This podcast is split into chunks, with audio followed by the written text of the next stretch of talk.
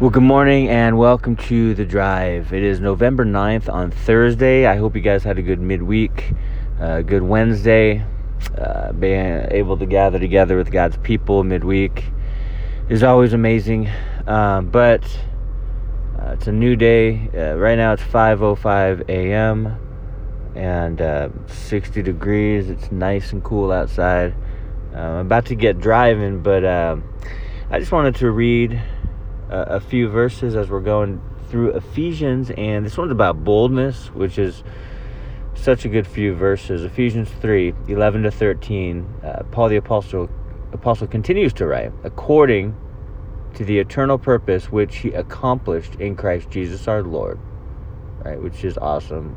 Accomplishing God's will. He's going to do his will no matter what right? So he accomplishes what he sets forth to accomplish. He doesn't break promises, he doesn't back out, he doesn't change plans. He knows exactly what he's doing. He has your whole life planned out and he reveals it to you day by day. It's a beautiful thing. In whom we have boldness and access with confidence through faith in him. Therefore, I ask that you do not lose heart at my tribulations for you, which is your glory all right, let's get driving. Back out of the driveway. Gotta pay attention here. I used to try to read the verses at stoplights or stop signs, but now that we're just going verse by verse, and sometimes I read three to four verses at a time, I didn't want to rush through it or do half while I'm stopped and half while I'm driving because that is dangerous. So, and I actually used to drive and do my um, Mike under or, uh, God led account, uh, I would drive and do the stories. I would do just like a short message, a, a video message, while driving. And then after a while, and I did that for a while. And then uh, my wife was like, "Yeah, people are you're giving people anxiety as you're driving and doing these video messages. They're afraid that you're not safe." And so I was like, "Really? I'm not trying to give people anxiety. I'm trying to give them the the word of God, right? But so I changed that. Now I do it while parked or stopped. But anyway, um, so I love it. I love this truth, this fact, this biblical principle that we have boldness. How do we have boldness? How do we get boldness? Well, first of all, if you look at the book of Acts, right, you see that they often prayed specifically for boldness and I think that's an important action to take, you know, uh, especially in today's day. But think about it, like in our culture, it's kind of like, why are we not bold? You think about other countries, and to be a Christian means a death sentence. To follow Jesus and have a Bible means physical, real physical persecution. In many countries, it means prison, interrogation, like serious tribulations. But here in America, like,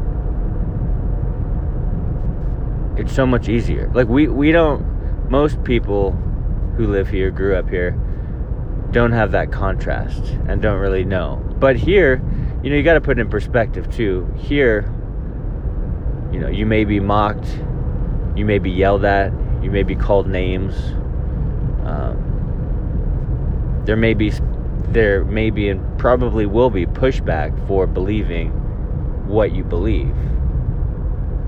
So we still need boldness to talk to people. We still need boldness and courage to get out there and do the work uh, that God's calling us to do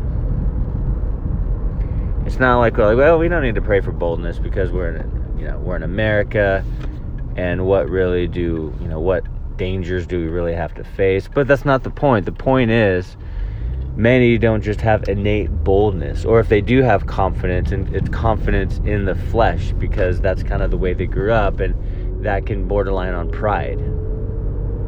So we do need boldness. We do need boldness, and how do we get boldness besides praying? Well, Paul says it right here, which I love faith. We have faith, which means trust in the Lord to lead us, to strengthen us, to guide us into those conversations or situations where we need courage. So faith faith is a huge component in the Christian life. It really is. Without faith it's impossible to please God. The Bible says faith comes by hearing and hearing by the word of God. Faith is incredibly important. When we have faith in the Lord, that means we have confidence in him to fulfill his purposes and use us for his glory.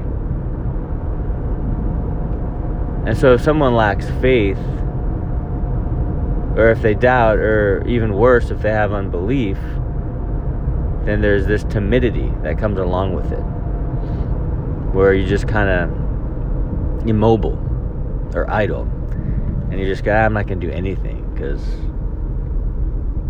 I don't have any faith. I don't have any confidence in, in Christ. I don't trust in Him, so I'm just going to stay right here and kind of do nothing. Well, that's not how God has called us to live, right?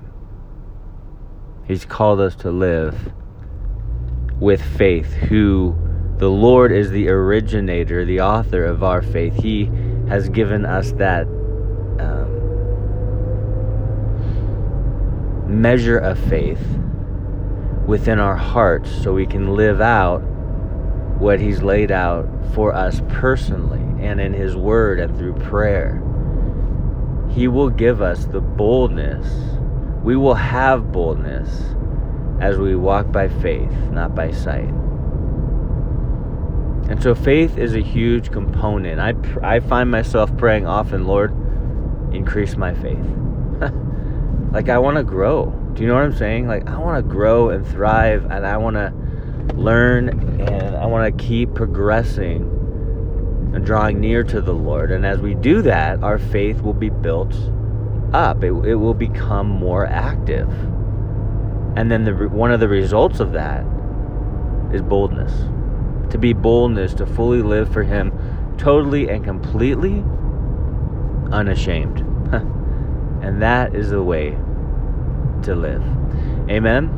Well, God bless you guys. Love you guys. I hope you have an amazing Thursday and praying for you guys and uh, we'll talk to you in the morning. Keep your eyes on Jesus.